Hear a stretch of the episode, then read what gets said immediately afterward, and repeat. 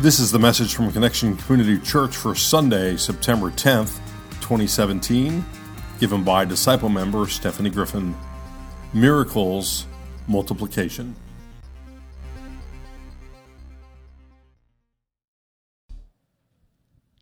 Good morning. My name is Stephanie Griffin. And like many of you, when I was in elementary school, I had to learn my multiplication tables. My favorite one was the nines table because I had a little trick, a little gimmick that I could use so that it would make learning the nines tables easy. What I did was whatever number I was multiplying by nine, I would take that number, subtract one, and that would be the number for the tens place. And then I would take whatever that number plus another number would equal nine. Whatever that second number was, that would be the number for the ones place. Got it? No, yeah, you're like, ugh. Let me explain. So nine times five. So five minus one is four. That would be the tens place. Then what number plus four equals nine? Five. So that would be the ones place. So it's 45. See? So 9 times 6. 6 minus 1 is 5. What plus 5 equals 9? 4. 54. It works for all of them. Go ahead and try it. But you know what? As, as excited as I was one day to stand up, I actually stood up in class and explained this to all my fellow um, elementary school folks in front of the teacher because I was like, I have an idea, you know. Mr. Smolnick was not so impressed, and he insisted that I do the math the way he was teaching it and not my little gimmicks. So, yeah, I don't know. It worked for me. I did well in math. But um, today's topic is multiplication. Not merely a mathematical concept, but in the hands of Jesus, a spiritual phenomenon, a powerful sign of the miraculous pointing to who Jesus is as the Son of God. Let's pray. Father, we are so, so blessed to just be here in your presence. And I pray now for the anointing of your Holy Spirit to be able to speak your words, to speak your heart, what you want to say to this body of people here today, to this family. Lord, let us be open to hear.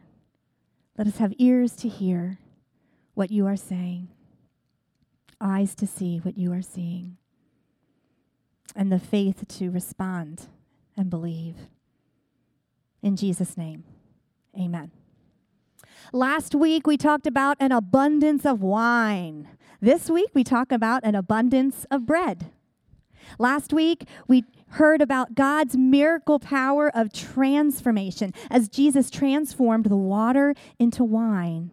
And likewise, he transforms our very lives from the inside out as we trust him.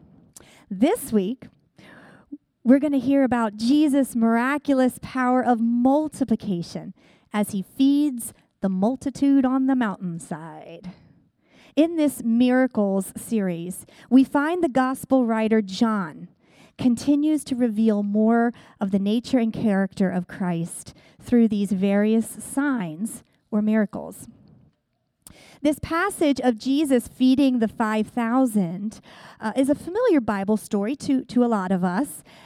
We have often heard of this passage while it notes that it's the feeding of 5,000 men, that if we counted the women and children who would have been present, the number would have been significantly higher. Some Bible scholars say perhaps even 15 to 20,000.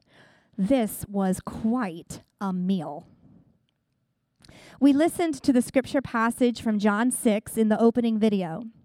Now, today, I could talk about lessons from the little lad. Like the little boy with his lunch, when you give to Jesus what you have, he can make something great out of it. He takes our little, makes a lot, multiplication. Or I could also talk about lessons from the crowd.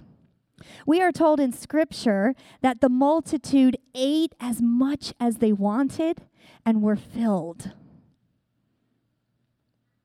How much will we allow ourselves to be fed by Jesus? A little? A lot?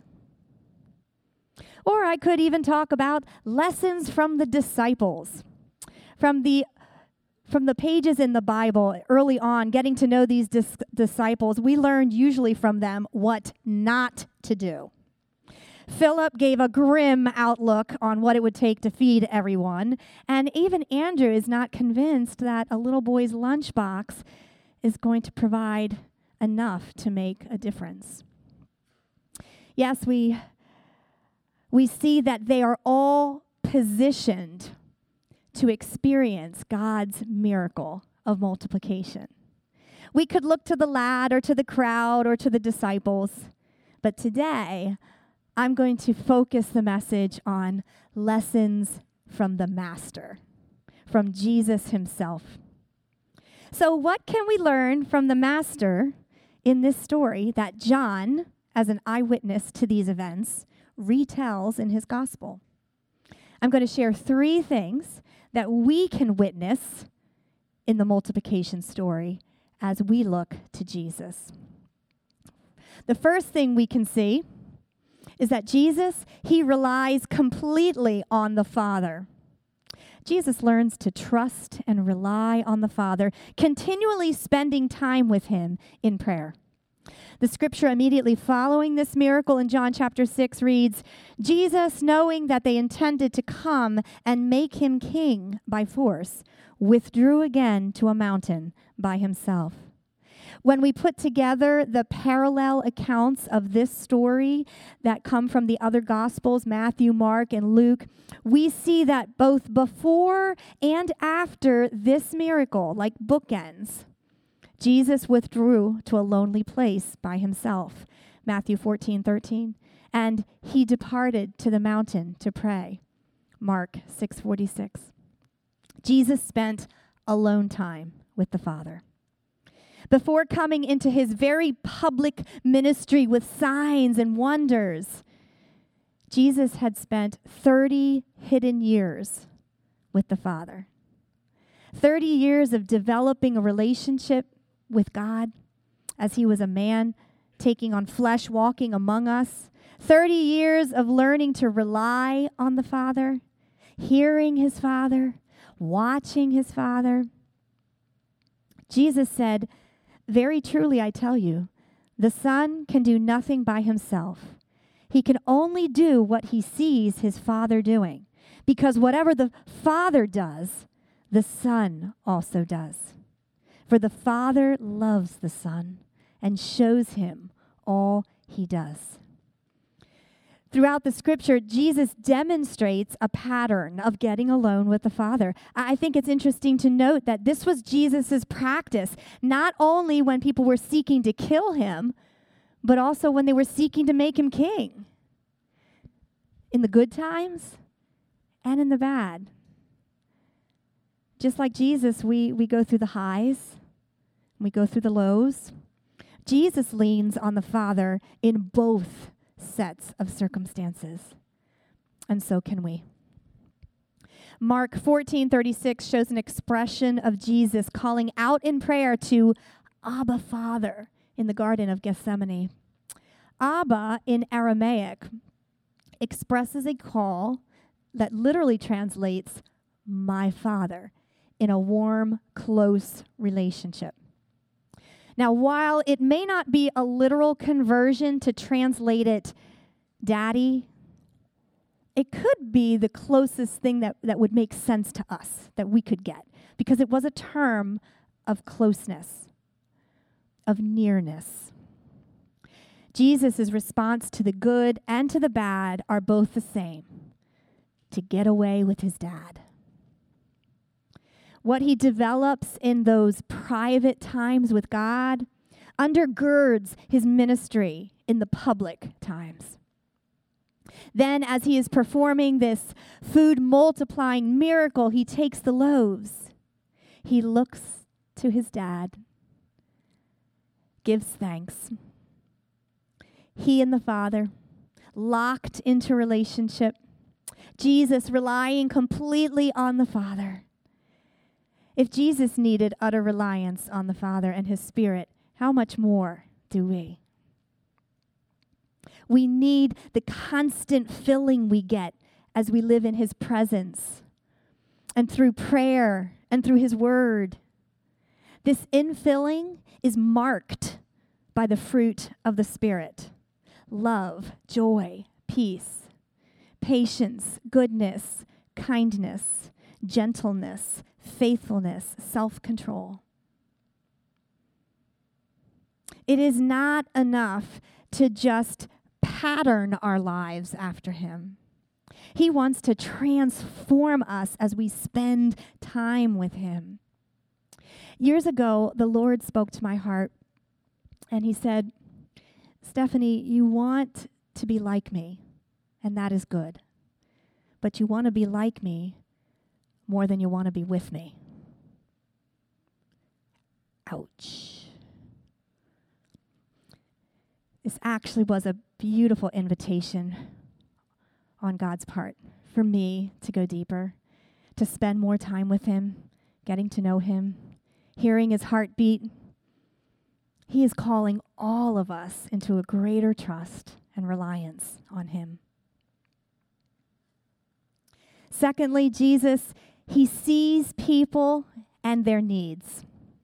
Therefore, Jesus, lifting up his eyes and seeing that a large crowd was coming to him, said to Philip, Where are we to buy bread so that these may eat? Jesus lifted up his eyes and he saw the multitude. He lifted up his eyes and saw all the people and their needs.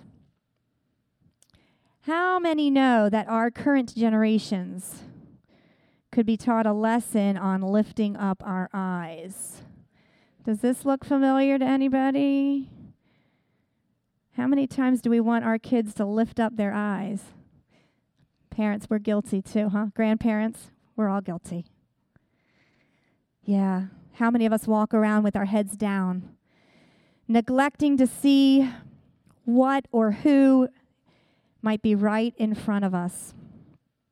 And I'm not just talking about cell phones, but the busyness of life, distractions, anything that keeps us from seeing the multitude. It's very easy to pass people in a parking lot, at work, even here at church, and to neglect to see the human life that is right before us to fail to recognize that there's someone made in the image of God right coming at us, valued by the Father. You know, I um, one day was out in the hallway between services and um, it was busy. I was trying to get the hellos and the goodbyes in, and people were going each way. And I felt this little tug on my leg someone, a little person, giving me a hug. And so I kind of gave a half a hug while I was talking to the person I was talking, also looking to catch the next person who was walking by. And you know, this stuff here was was um, church stuff. It was important stuff, adult stuff. And uh, I gave the half a hug, and the the little hugger came and left. And um, I continued on in my busyness. Well, sometime later, I was reflecting with the Lord, and I felt the Lord ask me a question in my spirit.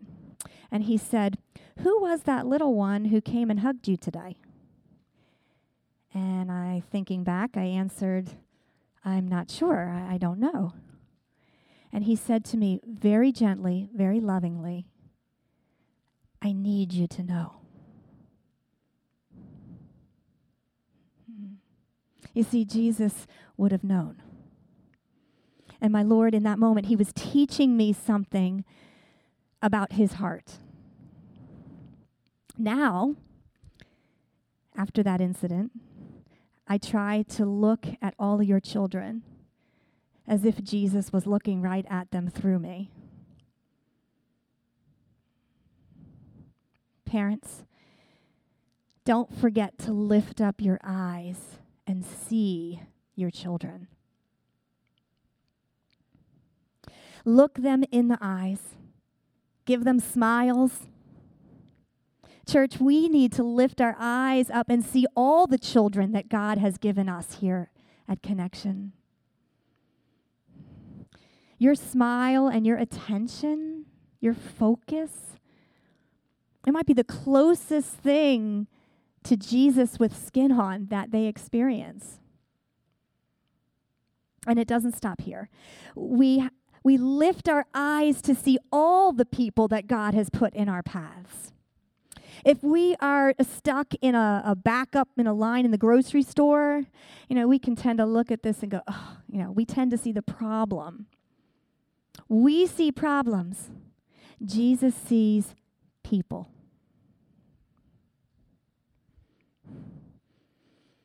Extending a grace filled smile and kindness, you may be the God touch a frazzled grocery clerk needs.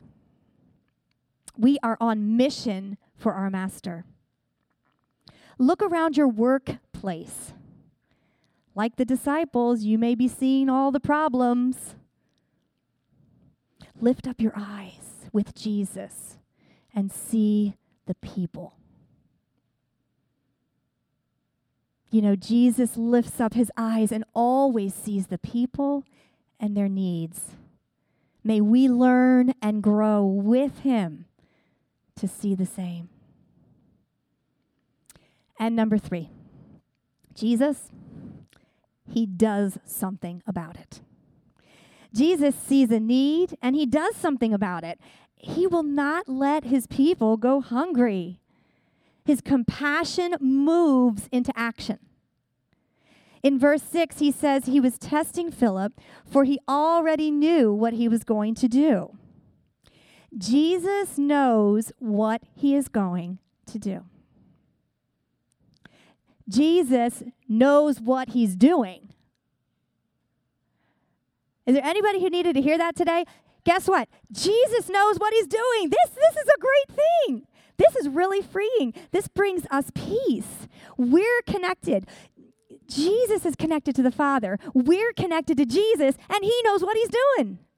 That's pretty awesome.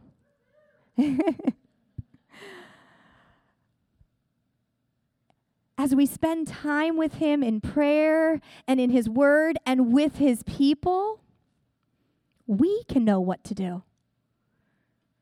In every challenge, in every circumstance, in every situation, He always knows what to do we will find that as we take our cues from Jesus, it's more than likely he will put us into action to help address the needs of others. In essence, as we see what Jesus is doing, as we follow him, as we listen closely, then the phrase, he relies completely on the Father, becomes multiplied to we rely completely on the Father. And the phrase, he sees people and their needs becomes multiplied to we all see people and their needs. And the phrase, he does something about it becomes multiplied to we do something about it. Can you just get a feel for the power of multiplication when God is involved? Amen. Recently, Gary and I went to see a movie uh, called All Saints. Anybody see that movie yet? We recommend it.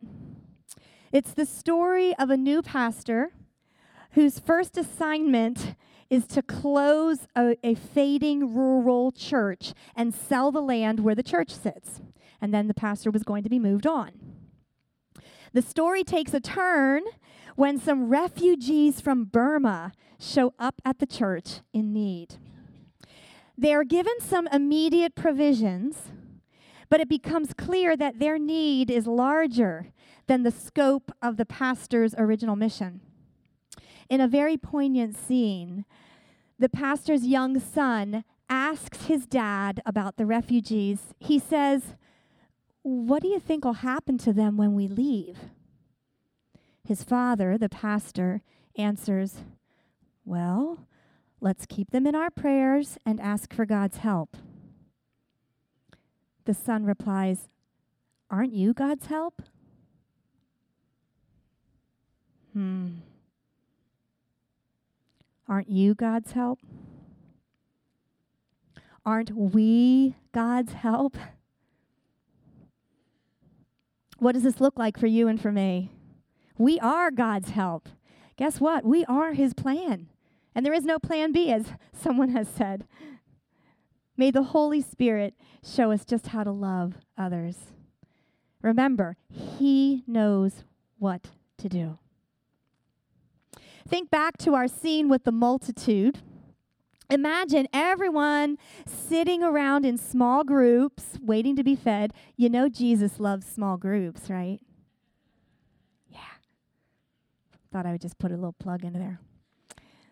Picture everyone relaxing on the green grass, receiving, eating, having their fill.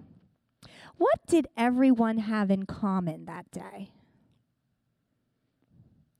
Everyone received bread from the bread of life.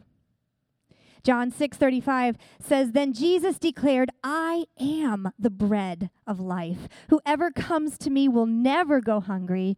Whoever believes in me will never be thirsty. Still today the bread has been broken for us and we take and we eat and we are filled with what has been multiplied down through many generations.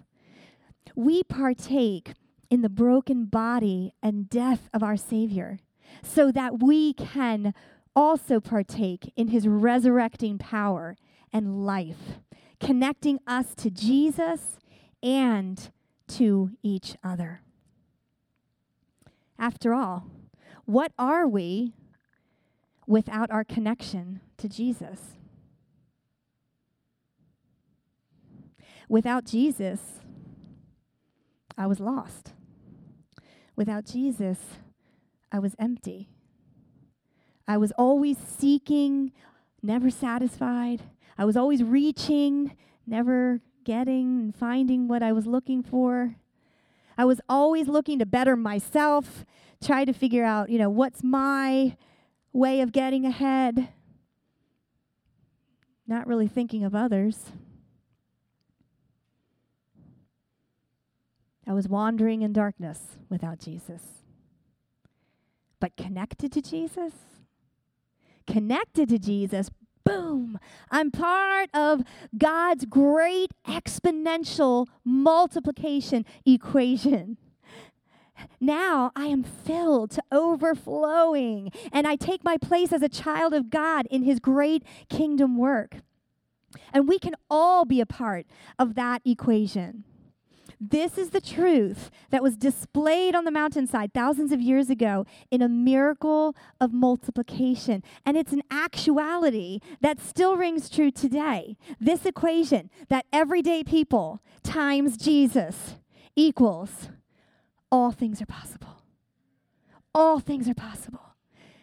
It first and foremost, it first and foremost equals new creation that we sang about this morning. But even beyond that, let your mind expand even further in that multiplication. It's just that all things are possible. That's part of our DNA here at Connection. There's no limit to what God can do in multiplication. Jesus instructed the disciples to gather the leftover fragments so that none would be wasted. The disciples would come to understand that Jesus himself is the bread of life, and there's always more of him to give away. He never runs out. Jesus, the bread of life, was broken and given for you and for you and for you and for me and for all of us. Hallelujah. There's always more of the life of Jesus to give away so that others may taste and see that he is good. And so that, like the scripture says in verse 12, so that nothing may be lost. So that no part of that multiplication, no part of the bread of life may be lost. We want to honor and value every part of the sacrifice of Jesus Christ. Everything that was broken for us, so that nothing would be lost. And just think his life is multiplied in the lives of every one of us who believe and who follow him. There's plenty of Jesus to go around. There's no need to be stingy with him. A couple weeks ago, we heard about hoarders, a message on hoarding. You know, um, sometimes we hoard things. I once hid a box of Cocoa Pebbles from my son Shane. Now let me let me explain. It was buy one get one free, and um, I admit I just kind of took one of the boxes and I put it up high on a shelf and behind a cabinet so that he wouldn't see because I was afraid that I wasn't going to have enough if he ate all of it. You know, what we keep is all we'll ever have until it's gone. What we give away, God blesses and multiplies, and it continues to increase. I'm going to repeat that. What, what we keep is all we'll ever have until it's gone. What we give away, God blesses and multiplies, and it continues to increase. It's a beautiful picture. This is demonstrated perfectly in the life of Jesus Christ, who gave himself as a ransom for all. And it continues to increase and multiply. And where did he le- where did he learn to give? Well, like father, like son. We're told John chapter 3 For God so loved the world that he gave. He learned from his daddy how to be a giver. Will you be a part of God's multiplication equation? And, and what will you give away? It's the second question. Your time, your resources, your attention, your compassion. I pray the Holy Spirit will speak to each of your hearts individually on this. As we close, let let us not walk around this earth seeking all the benefits of being a child of God, only to neglect the relationship that the Father, Son, and Spirit desire to have with us. Like the lad, let's, let's come to Jesus with all we have. Like the crowd, let's sit in his presence with great expectation. Like the disciples, let's follow through on the instructions no matter how difficult it is to believe with faithful obedience.